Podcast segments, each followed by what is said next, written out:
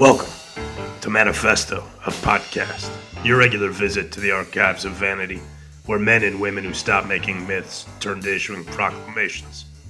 Your guides for this journey, my co host, the novelist Phil Klay, me, Jacob Siegel, the knocker off of tall hats. May you continue to be a person. Today we've got a essay by a Czech in exile, still a Czech, but uh, a man in exile, Josef Skvorecky, called Red Music, chronicling his experiences in a jazz band and the meaning of jazz to totalitarian systems. And that was published in 1979. We're a bit uncertain on the original provenance of the essay, but uh, varying accounts have it originally written in Czech um, in a journal called Persia, or potentially as the introductory essay to a novella. But we'll get more into Skvorecky soon enough. And then for the art today, a personal favorite on the jazz theme, Mal Waldron plays Erik Satie.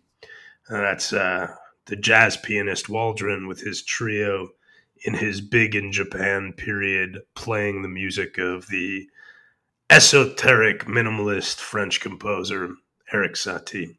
We'd also like to thank Fairfield University for sponsoring Manifesto, a podcast. Fairfield is a Jesuit university in Fairfield, Connecticut, whose mission is to develop the creative, intellectual potential of students and to foster in them ethical and religious values and a sense of social responsibility. I also teach there, so it's great to be associated with Fairfield, and we thank them for their sponsorship. So, Phil, how did we wind up with this essay? Tell me more about Skvorecky.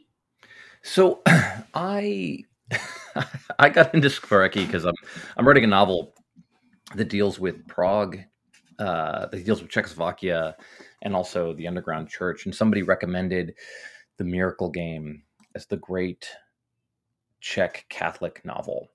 And so I was like, oh, this is fantastic. And I told my mom about this and asked her if she'd read it. She hadn't, but we decided we are going to read it together. The Miracle Game, my, my mom spent time in, in Prague in the 70s when my grandfather uh, was a diplomat there. And I begin reading the first chapter, and it's about a guy who has gonorrhea, but he can't get it treated because officially STDs have been uh, purged from communist Czechoslovakia. That's a decadent Western thing, and so he's looking for the sort of doctor who might, who just from his look you can tell he might know about such things. And the word is, and the translator must have been really pleased with himself on this one. He's looking for a real pussy pirate, and uh, it's like ah. I'm going to enjoy talking this novel over with my mom. Um, it's a fantastic book. It's really great. Um, actually, my mom liked it. What is but, it with the uh, Czech dissidents and the uh, appeal of sort of um, like body sexual puns? Yeah, among yeah, yeah, it's it's definitely a thing. Mm. So he's he's a fascinating uh, writer. He actually kind of launched to fame in Czechoslovakia by being denounced because he had a novel that came out, his first novel, The Cowards. And at the uh, uh, 1959 Congress of the Czechoslovak Writers Union, Union uh, a leading Stalinist literary critic stepped up and said, And finally, I wish to mention a book that does not belong to the category of the work of the artists I have just mentioned. It is a book by Skvorecky, which I would prefer not to deal with at all, because its whole spirit is profoundly alien to our beautiful democratic and humanistic literature. It is an artistically dishonest thing, untrue and cynical. And the denunciations, but nonetheless, publication of The Cowards meant that it became one of the most popular Czech language novels of the entire communist era. And what did the novel deal with? I mean, I saw some references to this and Milos Forman talking about turning it into a film, but not who are the titular cowards in the novel? It is, it's like the Czechs in a town at the time of the liberation from the Nazis, right? So it's it's a uh, sort of cynical. I don't know. I mean, well, it, an account of that that is not um, at all in keeping with the official um, anti-heroic yeah and and and, and you know what the, the depictions of the so- soviet soldiers and everything like that yes exactly right right um and also Skvorecky yeah. was deeply influenced by American literature, in, including um, what the, the communists called literary trash, right? So he was into yeah, my kind of stuff. Yeah, yeah, exactly. Yeah, uh, you know, genre fiction and and um, uh, detective novels and that sort of stuff, as well as being you know really into Hemingway and uh, he was big into Langston Hughes as well. Uh, who I didn't see Hughes. That's interesting. I saw. I mean, he clearly had a kind of love love affair with American culture. Yeah, uh, but I, I, saw that he was a, a Lovecraftian, mm. um, and um, it, you know, it's interesting how you have to be. You can't be an American and get away with this sort of. Uh, this kind of like doesn't quite fit together mythos of American culture. It's you have to be a, a Czech dissident or um, you know an Irish pop singer or something like that to put together all of these like not quite fitting together influences of American culture into a coherent aesthetic ethos. Well, you um yeah, for that, you the the cowards in second publication had three epigraphs, one from Romain Rolland, one from Hemingway, you know, so two Nobel Prize winners, and then another from Milton Mezz Mezzrow. Do you know who Milton? Ah, Mezzrow, of course, of course I do. So, uh, um, yeah, a a voluntary Negro, right? A Russian. Uh, well, you know, you know what that's in reference to? A voluntary Negro. Yes, uh, so he he volunteered in prison, right? Mezzrow, who was a white Russian Jew, volunteered when he was in prison. Uh, basically, identified himself as black. Identified as black his whole life, as since his childhood. I think he grew up in Queens, um, and um, and was in you know in a segregated prison. Went to the the black prison. Yeah, partly um, because he thought there would be l- less actual criminals among the black population of the prison. But yeah, um, his draft card even reads race Negro, right? Um, uh, so interesting, interesting character. Okay, yeah, but um, we are discussing red music. Red music. A sort of essay memoir of his time playing jazz uh, under both Nazis and under um, the Soviets, right? Both. Yeah, in a band of the of that name, Red Music. Yeah, so he was in a band called Red Music, and uh, I mean, I'll just read the opening opening paragraph. In the days when everything in life was fresh, because we were 16, 17, I used to blow tenor sax very poorly. Our band was called Red Music, which in fact was a misnomer since the name had no political connotations. There was a band in Prague that called itself Blue Music, and we, living in the Nazi protectorate of Bohemia and Moravia, had no idea that in jazz, blue is not a color, so we called ours red. But if the name itself had no political connotations, our sweet wild music did for jazz was a sharp thorn in the sides of power of the power hungry men from Hitler to Brezhnev who successively ruled in my native land. Um, and then he sort of goes off and discusses like why why it is that jazz would have political connotations, right?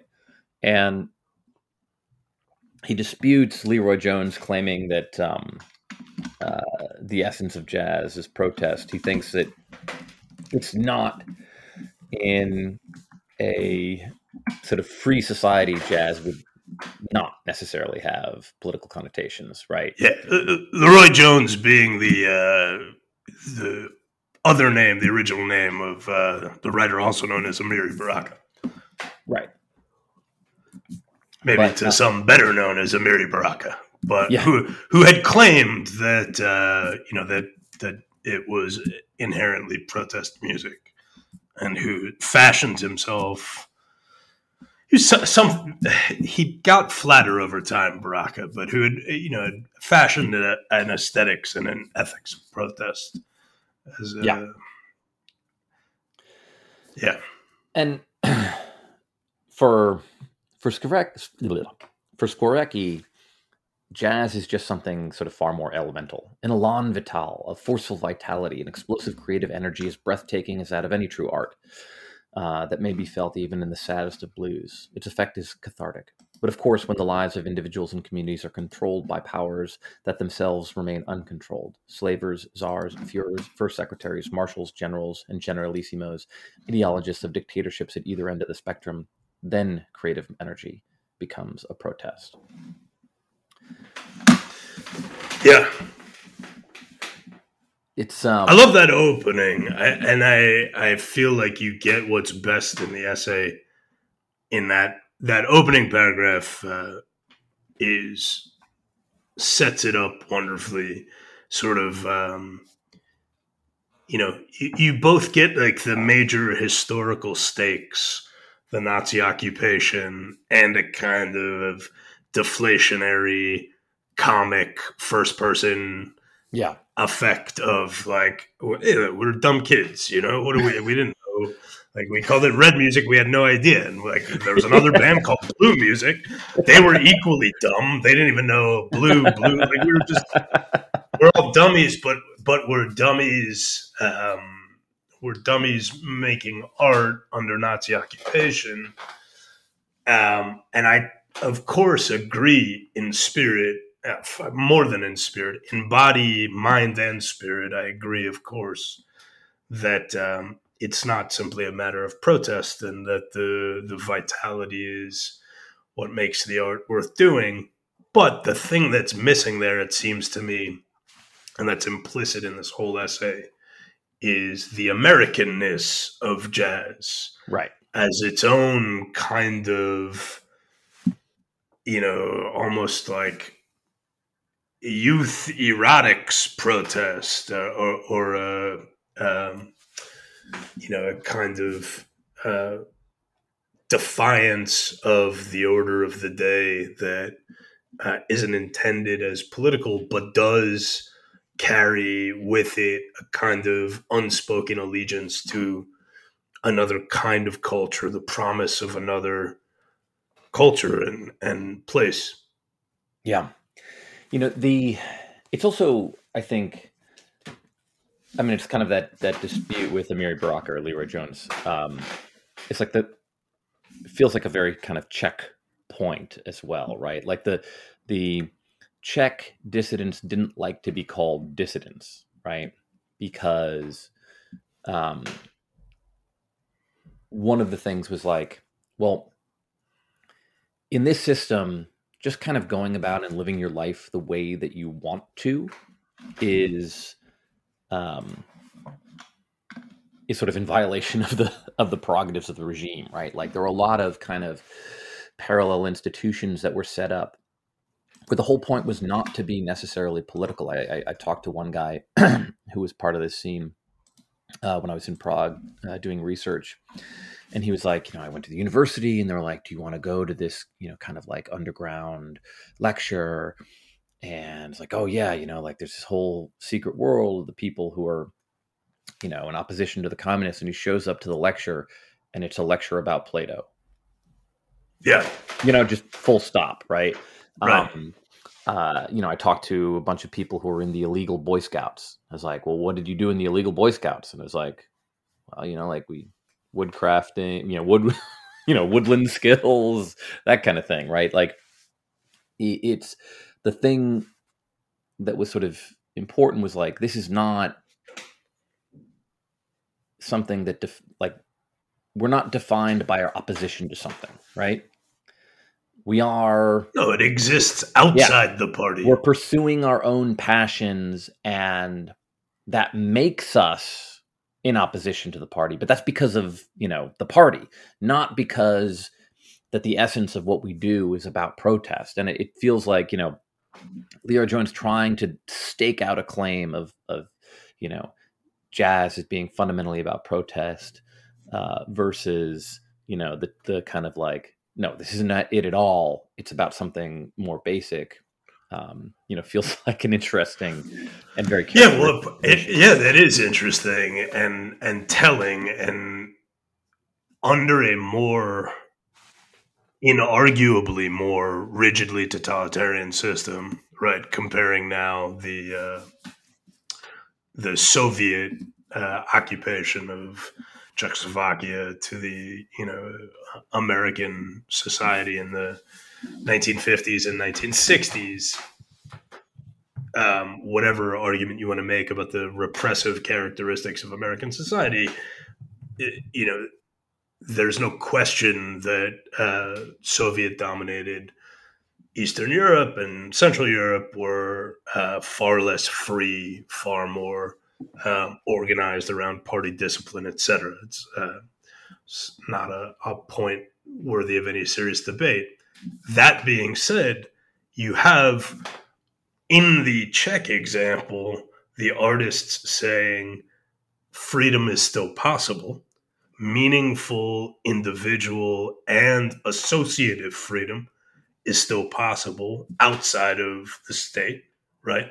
That's like the meaning of the Boy Scouts is not just about the individual. It's also we can freely associate with one another through the church, through the Boy Scouts, through our sexual liaisons, um, and we can determine our own relationships in this way. And there remains a sphere of human freedom and human possibility that is unconquerable, that belongs only to us, and that is not protest because right. to call it protest would be to organize it in terms of the party, organize it in terms of the state. But the Czech claim, the Czech, you know, dissident, as it were, claim is no, there is still a freedom possible. To say, on the other hand, that everything must be organized either uh, on, you know, for the regime or as a matter of protest is to say this is the Baraka claim, is to say either that freedom is impossible or that claims to freedom are a kind of bourgeois betrayal of the hmm. responsibility to protest. So either freedom is impossible or freedom is irresponsible. And so you have that claim being made in what is clearly the more free society. Um, yeah, the there's a there's an interesting bit from uh, one of Václav Havel's essays, uh, Six Asides About Culture, where he's talking about the censorship regime. he says, In any case, it seems that our regime can sniff out far better than many an art theoretician what it should consider really dangerous to itself. Hundreds of examples testify that the regime prosecutes most vigorously not what threatens it overtly, but has little artistic power, but whatever is artistically most penetrating, even though it does not seem all that overtly pe- political. The essence of the conflict, in other words, is not a confrontation between two ideologies, for instance, a socialist with a liberal one, but a clash between an anonymous, soulless, immobile, and paralyzing entropic power and life, humanity, being and its mystery. Um, the counterpart of power in this conflict is not an alternative political idea, but the autonomous free humanity of man, and with it necessarily also art, precisely as art, as one of the most important expressions of this autonomous humanity. And this is what remains so powerful about Zamyatin's We a century a century later as the sort of uh, ur text of anti-totalitarian literature is that what remains so powerful about it is not its anti-totalitarianness necessarily. It's that the description of the like uncontrollable desire for the other human which animates the the possibility of revolt within this dystopian future is so brilliantly written and is Yeah. um, like really kind of hallucinatory and um, you know there are elements of that novel that are kind of uh, schematic protest novel. You can and you know he's establishing the foundations so you can see where other writers pick up from this but but the least schematic parts of it are the parts where it's just a man like falling at the feet of a woman who he desires and losing his mind with desire for a desire that is ultimately so powerful that it's able to uh, that it compels him to throw away what he believed to be his own life. And um and, and yeah i i find that that's the element that sticks with me all this time later. And I certainly like in Kundera, like what's best thinking of a Czech novelist for a moment who I'm more familiar with because I was just introduced to Skvorecky through Phil's recommendation.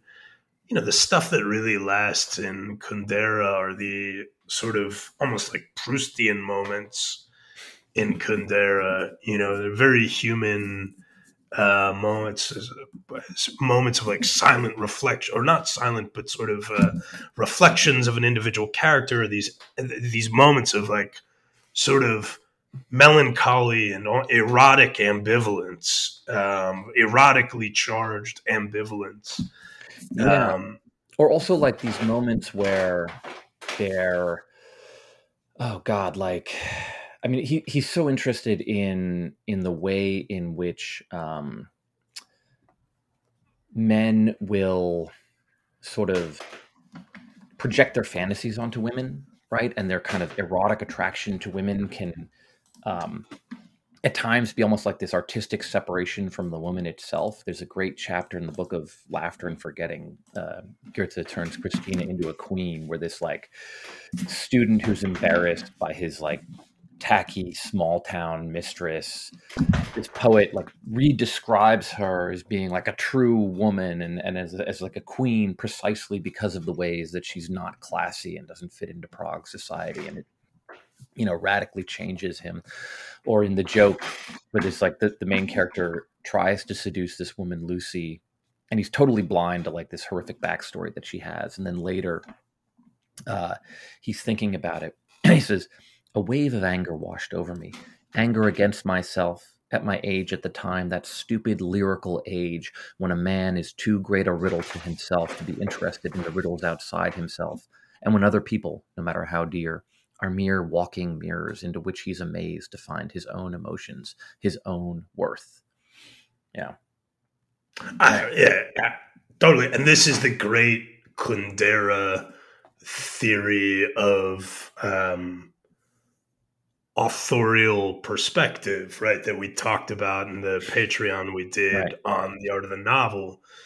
Um, oh no, it was the curtain. It was the second one. Yeah. Uh, Kundera's got a trilogy of sort of novella length essays on uh, the history of the novel and his uh, his sort of theory of the novel, and and he counterposes the lyrical stage as the immature stage in a man's development where, where he aspires to the heroic with the mature stage which is the, the comic stage and the yeah. like mature novelistic perspective is the comic perspective and the comic perspective critically is not merely skewering or satirical it's the perspective that's interested in everything else yeah. Like the heroic stage is the solipsistic stage, interested only in the aggrandizement of the self. But you have to get over that to see the rest of the world. And getting over that and seeing the rest of the world requires a comic perspective because you have to get over yourself. And the, the only way to get over yourself is by laughing at yourself. By the way, this is a side note, but um, a, when I was in Prague, I got drunk with the historian who discovered that Kundera had informed on. I know you told me about this. Yeah, uh, and he he wasn't he wasn't like interested in Kundera as Kundera. He's interested in the guy who ultimately got arrested and sent to prison. He was like tracking down that story, and then yeah. found out that you know Kundera had been the one who had revealed where he was. You know, back in in when back in I guess when pre sixty eight, right? Yeah, yeah. This is well, this is when Kundera was young and still like yeah, long before uh, sixty eight, still like a motivated yeah. communist, probably. So right, you know, right.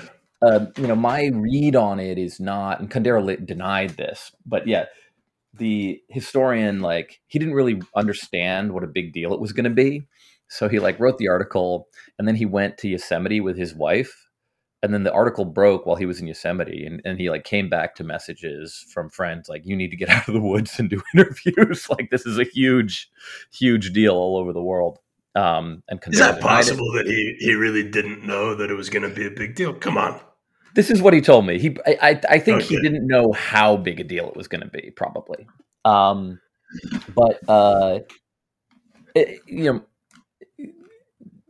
probably you know, my guess is that this is just Kundera was doing what he thought was right. You know, not like being a snake, but uh, you know, well, he thought it was right to be a snake, right? He yeah. thought that it was informing on people was the higher virtue. Being a snake was the higher, you know, um, worrying about not being a snake, like the the concern over being a snake is bourgeois morality right? Like the well, but the revolutionary morality demands that you do away with bourgeois indulgences like personal loyalty because true loyalty is loyalty to the party.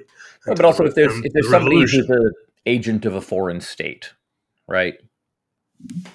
You know, a basic kind of like patriotic impulse would be to turn them in, right? Yeah, sure. Yeah. Anyway, back to to jazz. yeah, yeah, yeah. Okay, this is, this is quite a digression we've been on here. So, so this is Skvorecky's setting all this up. He's setting up first the sort of um, the opposition to jazz under the Nazi opposition to jazz, right? And and the the arc of the essay, the sort of uh, thematic elaboration of the essay, in part is that the, the Nazi opposition to jazz and the you know Hitlerite and Stalinist opposition to jazz are essentially to unified opposition to jazz, and the totalitarian opposition to art is itself yeah. unified, and it's it's all coming from the same totalitarian impulse. It's all yeah, coming from the totalitarian anti-human impulse Ideologists don't like real life, other people's, because it cannot be totally controlled. They loathe art, the product of a yearning for life, because that too evades control. If controlled and legislated, it perishes. Yeah. It evades control and it evades um, interpretive control. Right? I mean, it, among the forms of control that it evades, uh, you know, good art um, because of course like there were periods in both the um, in the Third Reich and in the Soviet Union where there was state sponsored art, party sponsored art, but the that art had to be orderly, uh, yeah. you know, not not abstract, not um, open to let me, ambiguities. Let maybe just uh, two or three of the rules. I'm not going to read them all because he, he lists some of the rules that the Nazis had for like right. what music was supposed to be for dance orchestras, right? Which he, which drove um, Skvorecky nuts, and they're very spe- specific, right? So, um, number two, in this so-called jazz type repertoire, preference is to be given to compositions in a major key and to lyrics expressing joy in life, rather than Jewishly gloomy lyrics. Uh, as to tempo, preference is also to be given to brisk compositions over slow ones, so called blues. However, the pace must not exceed a certain degree of allegro, commensurate with the Aryan sense of discipline and moderation. On no account will negroid excesses in tempo, so called hot jazz, or in solo performances, so called breaks, be tolerated. Right. Um, uh, the uh, so-called jazz compositions may contain at most 10% syncopation. The remainder must consist, consist of a natural legato movement devoid of the hysterical rhythmic reverses yeah. characteristic of the music of the barbarian races and conducive to dark instincts alien to the German people, so-called riffs, etc. Okay, so speaking of the the unity of all totalitarianisms, um, Saeed Qutb, the intellectual forefather of the Muslim Brotherhood, you know, Hassan al-Banna is the founder yeah. of the Muslim Brotherhood, but Sayyid Qutb, the the Egyptian intellectual, is the sort of um, theoretical, um, ideological progenitor of the movement. And, you know, he famously had this experience coming to America to study. He went to, uh, I forget where it was in Colorado, not Denver, another city in Colorado. And I, am forgetting for a moment which city it was, but he went to study and was, uh, so his experience studying in America was this um, profoundly radicalizing experience for him. Um, and, and, I think this was, uh,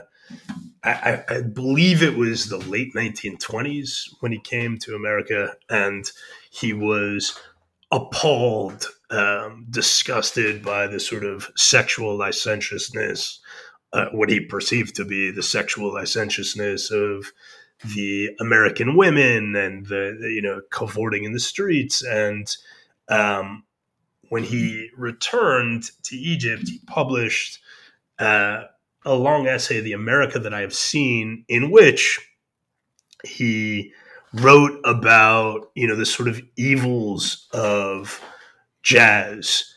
Uh, and this is uh, quoting here now from Qutb's essay in its dealing with jazz. The American is primitive in his artistic taste, both in what he enjoys as art and in his own artistic works. Jazz music is his music of choice. This is that music that the Negroes invented to satisfy their primitive inclinations, as well as their desire to be noisy on the one hand and to excite bestial tendencies on the other.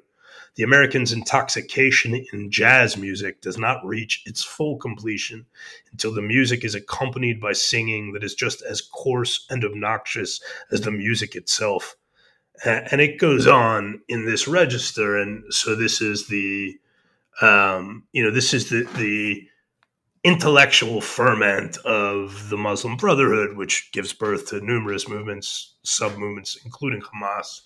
But the power of jazz as a symbol of american freedom american decadence uh, individualism licentiousness, you know, uh, uh, you know, the, the, the degree to which jazz was this galvanizing cultural force, global cultural force, um, is hard to overstate. I mean, it was a genuinely radicalizing, um, genuinely radicalizing, radical artistic movement that was, of course, totally apolitical in its in its self conception, in its I mean for the for the first five decades at least, there develops a kind of political jazz much later, but in all the formative years, the, the years which are so disgusting to Qutb, the years which are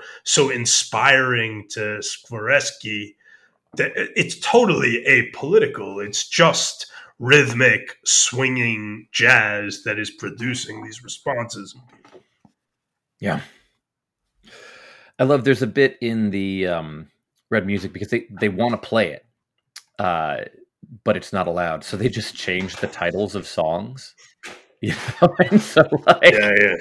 They, they have one composition, "The Wild Bull," indistinguishable to the naked ear from "Tiger Rag." They played a slow tune, Abendlied or evening song, uh, which is which is actually Deep Purple, and then the height of our effrontery, the song of Rezetowa Lota, in fact, St. Louis Blues, uh, sung in Czech by a country girl. The lyrics composed that they might elaborate on our new title for WC Handy's theme song. Uh, and then there's like the where I go. I'm on my way to see my Aryan folk. Yeah. Yeah. And then there's the reverse of that, right? There's the he te- there's an anecdote in the essay where he describes this American musician Herb something oh, arriving. Yeah, that's yeah. So later, the Soviets. So there's like three years yeah. after the Nazis are gone, where right.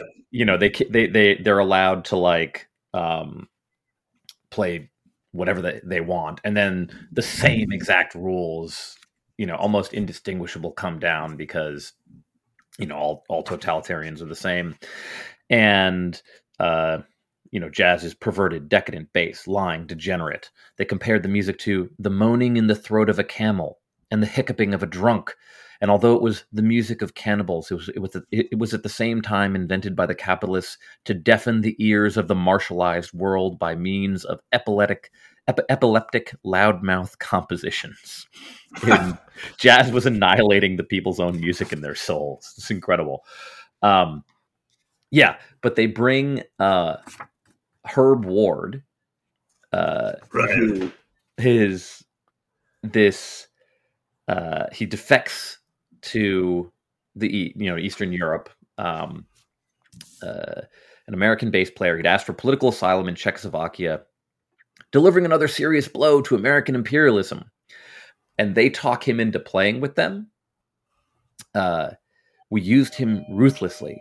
We cl- quickly put together a jazz review entitled Really the Blues, title stolen from Mezz Mezzrow, printed Herb's super anti American statement in the program, provided the Prague Dixieland to accompany Herb's homemade blues about how it feels to be followed by American secret police agents a particularly piquant blues in a police state where everybody knew the feeling only too well.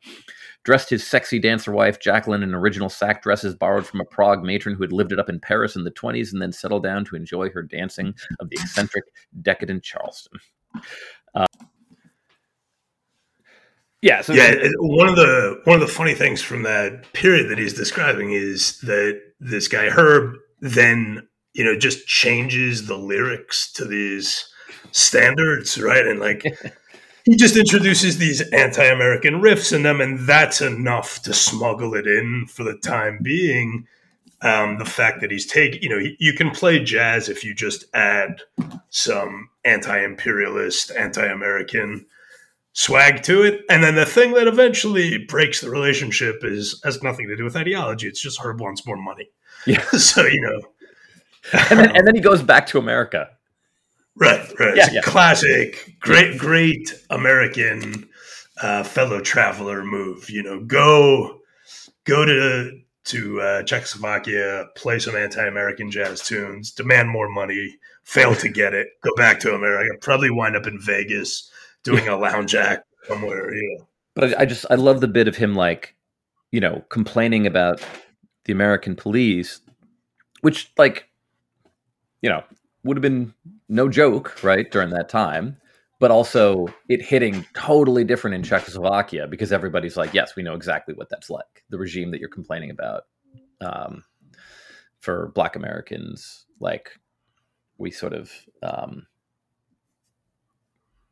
understand what it's like to live under a police state and under the threat of police violence. The uh, yeah, there's an interesting kind of relationship, right, with um, black artists that the Czechs had.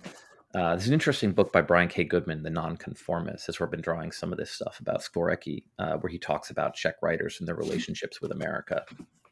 And um, black writers were sort of more acceptable to uh, and often sort of lauded uh, in the communist countries, right? Because they are complaining about American racism and American racial violence. Um, and the you know, and then and then there were sort of some great writers like uh, like W. W. B. Du Bois, who you know were sort of straightforward communists, right? Um, and uh, Du Bois actually appeared on a Czechoslovak postage stamp, but then there were also folks like Langston Hughes, who was celebrated by the communist establishment, but also beloved by nonconformist writers, artists, and jazz musicians of Skvorecky's kind of more underground scene, because you know Hughes never sort of took that plunge that um, that Du Bois did, right, and was sort of more more skeptical. And actually, he opens Red Music uh, with a quote from Langston Hughes, or actually the, the book, The Bass Saxophone, which Red Music is in. But jazz is decadent bourgeois music, I was told, for that is what the Soviet press had hammered into Russian heads. It's my music, I said, and I wouldn't give up jazz for a world revolution. Ah, that's what Hughes says. Langston Hughes, yeah. Yeah, yeah, yeah. Um, yeah. And there's an interesting bit that he tells about Paul Robeson coming to um, coming to Czechoslovakia and playing like the correct music, and and Skvorecky sort of later realizing that Robeson, you know, who'd experienced pretty horrific American racism, um, is sort of being unwittingly, he thinks, used by the Soviets, and he doesn't realize that like he's coming to just you know play music, but the audience is hating him because he's being held up as like this is the correct music and not all the music that you actually want to play. Um, yeah, yeah, yeah. That's a fascinating scene. So Robeson is playing to an audience full of Czechs trying to perform the role of the dutiful um, party loyalist in a country where, and I, you know, my understanding was Robeson would basically play sort of like old slave, sing old slave spirituals and sort of folk music, which was considered acceptable because it was proletarian music, whereas jazz was bourgeois music, something along those yeah. lines, I believe. And uh, yeah, and they were like, no, no, no, you know, play the hits. Like, um, but I mean, Robeson, Robeson was a Stalinist. He was, um, uh, for him, I, I, am sure it made sense in its own way. He, you know, he understood the ideological system from the outside in a way that the Czechs did not see it from the inside and um, I don't think he ever entered into like a. I don't think there was much reflection from him or uh, self critique. I could be wrong, but I, I think Robeson remained uh, um, committed to the end. I might be wrong about that. So we should probably move on to the uh, the jazz record that you wanted to discuss, but I did want to tell one more sort of story about like this is this is told by Brian Goodman um, in his book The Nonconformist, and it's a story Skvorecky uh, told about a, a, poet and translator Jan Zabrana, and it should be noted that Skvorecky um, never never allowed the truth to muddy up a good story too much, which you know, good for him. I think so. So who knows if this is accurate, but so. Uh, Zabrana traveled to the Soviet Union in 1957 to do research for a series of Isaac Babel translations.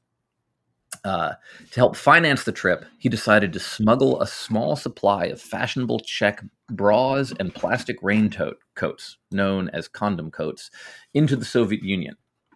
And this is Skvorecky. To divert the attention of the Soviet customs officers from his valuable black market goods, he displayed on top of his belongings in his luggage, luggage a British edition of Hemingway's For Whom the Bell Tolls. The ruse worked. After a long discussion, the customs officers confiscated only the Hemingway novel, leaving his other contraband undetected.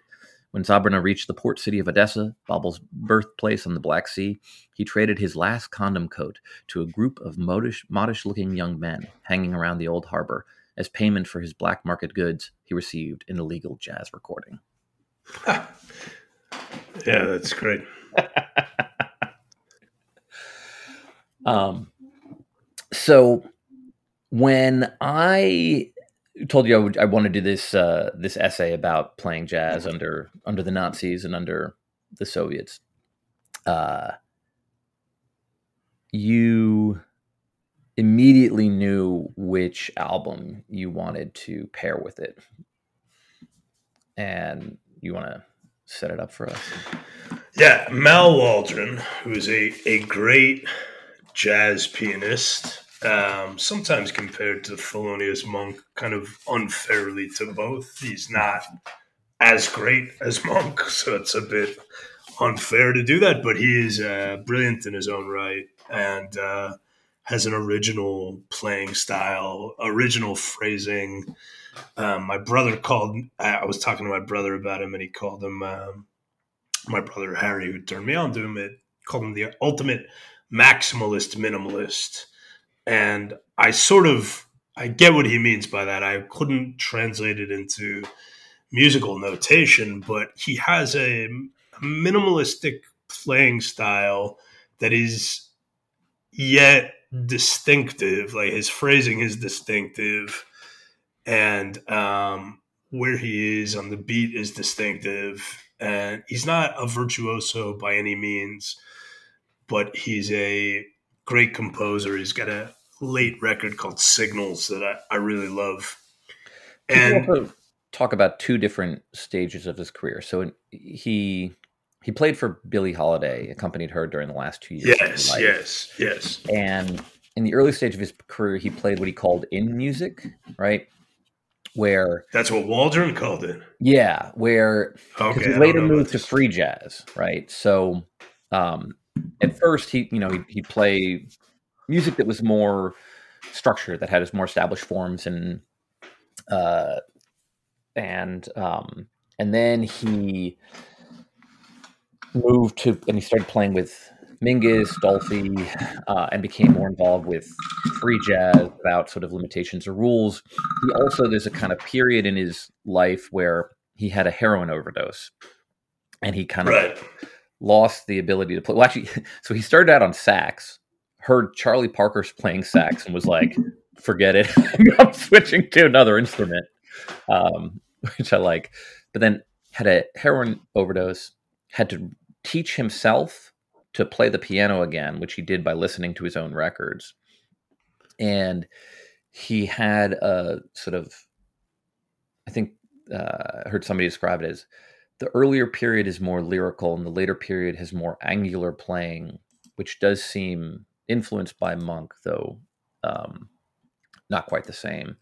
Uh, but he would still play both. There's a there's a bit where he was talking about. Um, I, I, saw uh, when he came back to the United States in the '80s to play a concert. He he said, "You have to go back and play where you came from if you need a dollar. It's good to go back to your roots to check out your foundation and find out if it's still there." So, yeah, but he moved to yeah. yeah go for, go for it. Yeah, no, I would. Say, That sounds um, that sounds basically right to me. He played with Dolphy Mm-hmm. He didn't. Ha- he was not like uh, the frenetic style or like the um, many notes style of free jazz. Was no, not. It's not like an assault. Thing. Like free jazz. I like free jazz, but sometimes it can be a lot. yeah, Waldron's great, man. I you know I find it. Um, I, I'm always challenged when trying to talk about music. I think of some of his stuff as um, uh, somehow he, Mondrian, you know, as a, if I was going to compare yeah. him to a painter, I would compare him to Mondrian. And I, I, I, just, I love his style of playing. I like the sound that he gets. Um, the trio who he plays with on this record, um, Reggie Workman on bass and Ed Blackwell on drums, is, you know, his trio for many years at the end. Um, and this record is great. for the name. It's Mal Waldron plays. Erik Satie is the name yeah. of the record, and Erik Satie is this very strange late 19th century, early 20th century French composer who is a, some something of a cult figure, has a mystique around him which he did a lot to cultivate while he was still alive. He was a Rosicrucian for a while. He yeah. dabbled in all kinds of occult mysticisms. He was a deliberate avant garde, eccentric, and played up this sort of legend as an avant garde eccentric. And he was also a, a, a brilliant composer who was. I, you could call him a classical composer, I, I suppose. Um, that that's the the you know he, he was a, a European uh, music, not orchestral music, very um, minimalist. Very most of his stuff was very minimalist. It is solo piano melodic. compositions. Yeah. Yeah, solo piano compositions, melodic with these eerie repetitions and syncopations and um, one of his most famous compositions, which uh, Waldron plays on this record, is the Gymnopédies. Uh, I'm sure I'm, I'm mispronouncing that, but he does three of them. It's uh, it's the French version of a Greek word referring to these rites, the sort of uh, ritual uh, involving young men. Um, he was influenced by Gothic uh, choral music and um, I think by chants, Gothic chants, and so like simplicity, look, repetition, um, being, space, yeah, big. Like speaking of monk, simplicity, repetition, a, kind of um, a, an enormous space opening up in the music. It's not uh, these are not tight arrangements. The thing I would say about it, though, like th- those are all the sort of technical qualities. The thing I would say about it, in terms of how I respond to it, and I would encourage people to listen to Satie's uh, Gymnopédies. Uh, we'll, we'll, put the Satie version, uh, the sort of it's not Satie playing it, of course, but the sort of traditional interpretation of the Satie.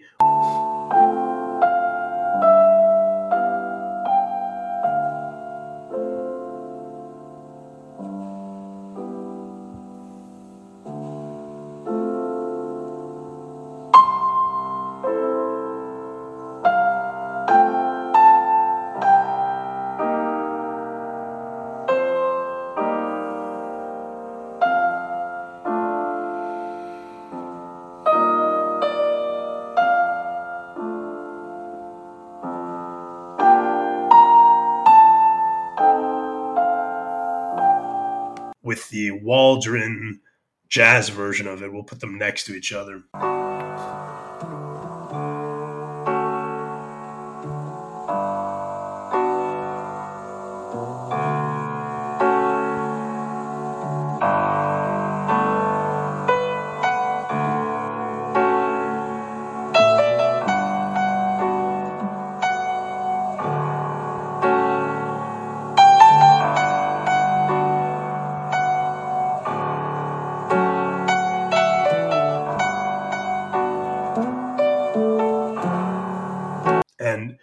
Thing you'll get from the Satie version, which again, I think it was composed in like 1885. So this is not even 20th century. It's strikingly modern. It yeah. sounds like a film score, in part because it's been used in a million films, but also it sounds like a film score because it's anticipating what a film score is before there are films. He, so he it is it clearly furniture, furniture, music with some of what he he did, like music that you're not supposed to be listening to intently. It's supposed right. to be in the background. Yeah. I don't that right. So he comes up with this idea of furniture music. I don't think Gymnopédies is no. actually one of those. It's no. from the same mind. It's from yeah. the same guy, and it's music that um, creates a sort of soundscape. But what that means also is like it's not meant to be performed in a concert hall. It, so, in other words, when I say that it sounds like a film score, it's not just that it is reminiscent of the kind of music one hears in a film score, that sort of minimalist composition. It's also in the way that it's composed and arranged. It seems at the time already anticipating before the 20th century, already anticipating recorded music. It's already anticipating a kind of music um, which creates a soundscape and is not simply a uh, or is not principally a performance piece. It doesn't exist to be played live. It exists as a sort of conceptual arrangement that can be reproduced in the way that syncopation is a kind of automation, you know, or a, or a digitization. And it's very beautiful. It's very haunting and it's really it just, pretty. It, I, I, like the word that comes to mind. Beautiful. Yeah. yeah. But pretty, but not uh, pretty in the way that, like, when you think of uh, Ravel or, or like, it's not it's not like classical classical music pretty or Right, yeah. orchestral music pretty. It's like a very modern prettiness. It's an urban. It's like a urban cityscape prettiness. Yeah, people talk Um, about the the you know when he's writing like the huge influence is Wagner, right? And it's this is like such a distinct difference from that sort of on Satie Wagner was. I didn't know that. no no no, no or not you're saying just in general at the time, sort of this huge thing Ah, yeah, culture, right? right? And then Right. Satie is sort of goes in an opposite direction from that kind Yeah, of yeah. This is the polar opposite. You know, Wagner is. Uh, I mean, it, it is operatic opera. Yeah. Um, you know, it- and Satie is this sort of sparse, uh, evocative, right. um, urban also Yeah. right like if, Mm. if wagner is uh, if wagner is the attempt to resurrect the Yeah. medieval a, a gothic medievalism is the signature aesthetic of modern romanticism this is an alternate modernity right if Yeah. if the wagnerian modernity is resurrected uh, revitalized medievalism this is also classical in its way or, or a revival of the classical in its way. Satie is also reaching back but he's reaching back to this these chants and this uh, sort of lost uh, heritage of um, the, this sort of hypnotic music, not overwhelming music, but a kind of a music you could get lost in, but not be overwhelmed by. Yeah, and also you think like Wagner, like to see the ring cycle, you need to block out a week and hours and hours and hours, and he's making these very short pieces, sometimes with like really ridiculous, deliberately ridiculous names. Like one of his um, is "True Flabby Preludes for a Dog." Another one is Right. "Bureaucratic Sonata," which is a very funny title. I think. And they, they don't resolve into anything. They don't like the, there's not a motif that gets developed and then resolved in the course of the music. They're just um, scores. They're just like, um, but very again, it's uh, very modern in a way. Just striking when you consider his composed, I believe in 1885, definitely um, pre 20th century. So Yeah. that's Satie. Waldron takes this, and I wish I had recorded Harry when he was riffing on this to me a few hours ago because he had like he had a great riff on this, and I was like, Harry, I know I love this record, but explain to me why I love this record. You know, uh, um, and No, yeah, I mean in general, this podcast would be better if you were replaced with Harry. It's just I, all, all it is, it, it's. um, but there's only one of him, you know. So I'm a useful stand-in when he can't get the real thing. But he was saying to me, all right, so that he's got this idea of like Mal uh, Waldron is the the maximalist minimalist. He's doing a lot. But then he was also saying to me, sort of in more concrete terms, like he's got the left hand going, right? Mhm. And then he's Waldron, then he's adding the right hand on top to what the left hand is doing, but he's doing it in this way, to quote my brother, quote, the thing with Satie is there's no space to fuck around. And so he's not Waldron can't fuck around. There's you can't you would ruin Satie if you tried to do too much with it, which he definitely doesn't. So he's not like on Gymnopédies, he's not soloing on top of it. He's not adding like elaborate lines on top of it or piano runs on top of it. But his fr- it's it he's clearly playing jazz. You Yeah. know, it is um, in the tone he's getting, in the sort of way he's phrasing it. He's playing the Satie composition as jazz, but it's not fusion. He's not trying to invent some new genre yeah, or something. Um, he's just putting the jazz into it in this small, in the you know this sort of understated, meaningful way, and it's a thing of beauty. It's just it's just gorgeous to listen to. yeah. So no, it's wonderful. Um, I'd never heard it before. I'd, I'd, heard Mal Waldron before, but I'd never heard this particular album, and it's it's it's awesome. Um, uh, Had you heard the Satie? Were you familiar with him at all? Yeah, yeah, I was familiar with Satie, um, but uh, yeah, no, I just and I was like, when you sent it to me, it's like interesting, you know, like all right, like Mal Waldron playing Satie, what's this going to sound like? And it's actually a, a really good pairing. Um, yeah, I mean, part of why I thought of it was like it's just so vital in the human sense and impossible to co-opt politically. I mean, you, you could not possibly mold this into any ideological formation. It just can't be done. And the great thing about it is it, it it's so profoundly resistant to that. It would make a fool of the ideologue. You know, one of the great things about art is that it'll humiliate a bureaucrat.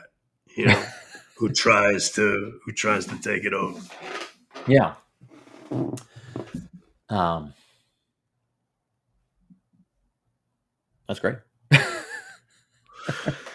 yeah, I I feel there's only so much one can say about this. We'll include some clips. You should really you should listen to the full thing. It is on YouTube. I gotta say, I'm not uh, I'm not a vinyl snob. I'm not an anything snob. Really, my I, I don't have the uh, patience for snobbery for the most part. I guess I was a pool hall snob at one point in my life. I was I had very high standards for pool. I, I guess I take it all back. I'm a snob about many things. Probably, um, I'm just I'm a lazy snob. I don't have the patience to like work up those higher levels of snobbery. I move on too quickly. But um, I have to say though, I I have a record player and a record collection, and the physical, visceral difference yeah. When all, you know, because I had gotten used to just listening to stuff on my laptop for years. Right. And the, you, it's like you've gotten another set of ears. Yeah. That you didn't realize you weren't using this it's, whole it's time. It's especially true for jazz. Yeah. I remember the, it's, it's, it's funny you mentioned that because I remember hanging out with Gavin Kovite. Uh, uh, Gavin. Yeah. The writer, uh, army vet, and and he put on a Mingus record on vinyl, and I hadn't listened to jazz on vinyl uh, in a long, long time, and I just remember sitting there and be like, "Oh my god!" Like I, I just I just want to sit here and listen to this and do nothing else. This is incredible. Uh, and it's not the same in in earbuds. It's a fundamentally different experience. No, it's or, or on the laptop speakers or on a Bluetooth speaker, which yeah, is like still how I listen to how stuff. That, how that changes the kind of music that's popular and what we listen to, you know? I think it. I, I think it absolutely changes it. I, it might be even more true with film. You know, it might, uh, or equally true. Yeah, I should experience say. Of, of of watching digitization. Yeah. It's a deadening medium. I mean, it is a deadening uh, passive, information poor medium that uh, digital film, uh, you know, digital video. Can, um, can and, I tell you what my what my um, uh, other idea for speaking of yeah. deadening music? My other idea for um, the art to pair with this uh, was so I was at uh, my kid like a birthday party for my son or in in his first grade class. Um and they put on like there are these like kids versions of songs um you know like pop songs right? And they put on a kids version of Aria, Ariana Grande's Seven Rings which is basically like her ode to buying expensive things. Oh, not to Wagner. Yeah, and it's it's like um, you know, uh, wearing a ring, ain't gonna be no misses. Bought matching diamonds for six of my bitches. I'd rather spoil all my friends with all my riches. Think retail therapy, my new addiction. Whoever said money can't solve your problems must not have had enough money to solve them. Uh, and I was just sitting in nice. a first grade classroom. I'm joining the Muslim Brotherhood. I, I, all of a sudden, I'm with Sayyid Qutb. I, I feel I didn't get it before, but I get it now.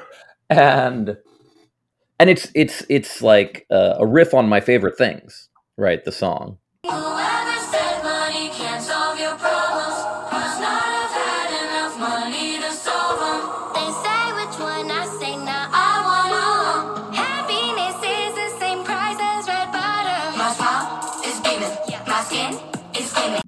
Mm-hmm. And because I was I was trying to think of like, you know, I do think there there are types of music that are fundamentally soul deadening, you know, and uh, but uh, yeah, but yeah. again, at least as alive as the vulgar, right? So if you're going to listen to something that's soul deadening, allow it should be body enlivening.